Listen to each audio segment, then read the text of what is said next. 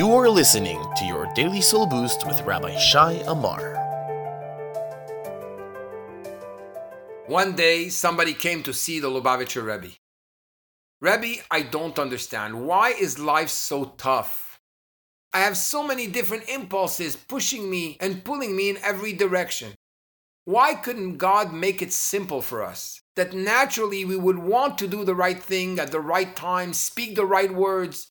Why is it always a struggle? The Rebbe, in his particular style, responded with a question. What do you do for a living? The man answered, I'm an artist. I paint. I paint people.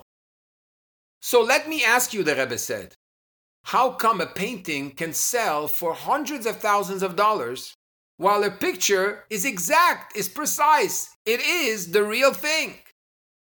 So the man went on to answer, Rebbe, it takes so much for one to invest in a painting. Sometimes even if you don't make the nose so straight, it brings out the eyes.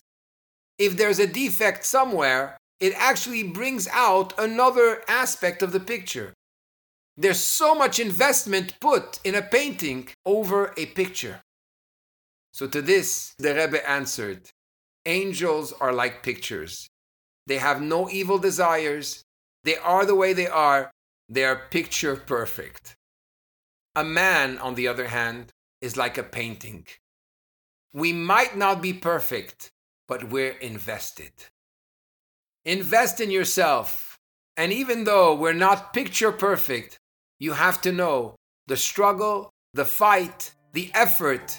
That's what has the most value in God's eyes.